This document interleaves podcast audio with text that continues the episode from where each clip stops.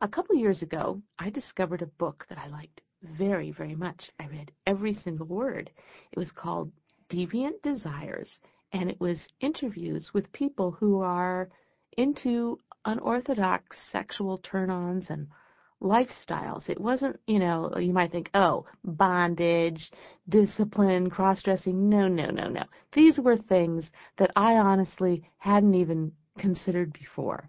And it was filled with uh, pictures, interviews. It was all put together by, by the fabulous Katharine Gates.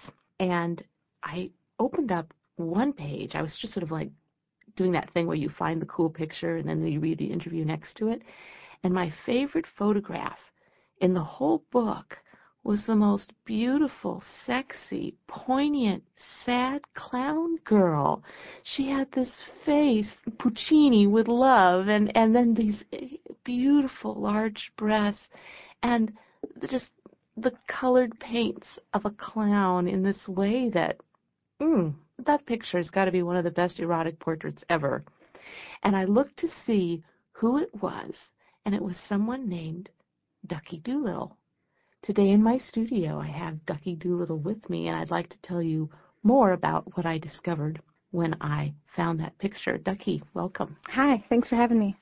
Uh, you know that in Deviant Desires, you were a special subject, both photographically and intellectually, to discuss the whole realm of clown sex. What did you explain that clown sex was all about?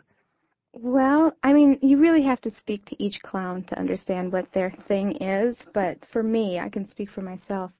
I like people who like to laugh. I like people who like to laugh during sex. I like people who are willing to let go and make fools of themselves, maybe even asses of themselves, you know. I like people who, you know, live on the edge a little bit, and that's always a clown.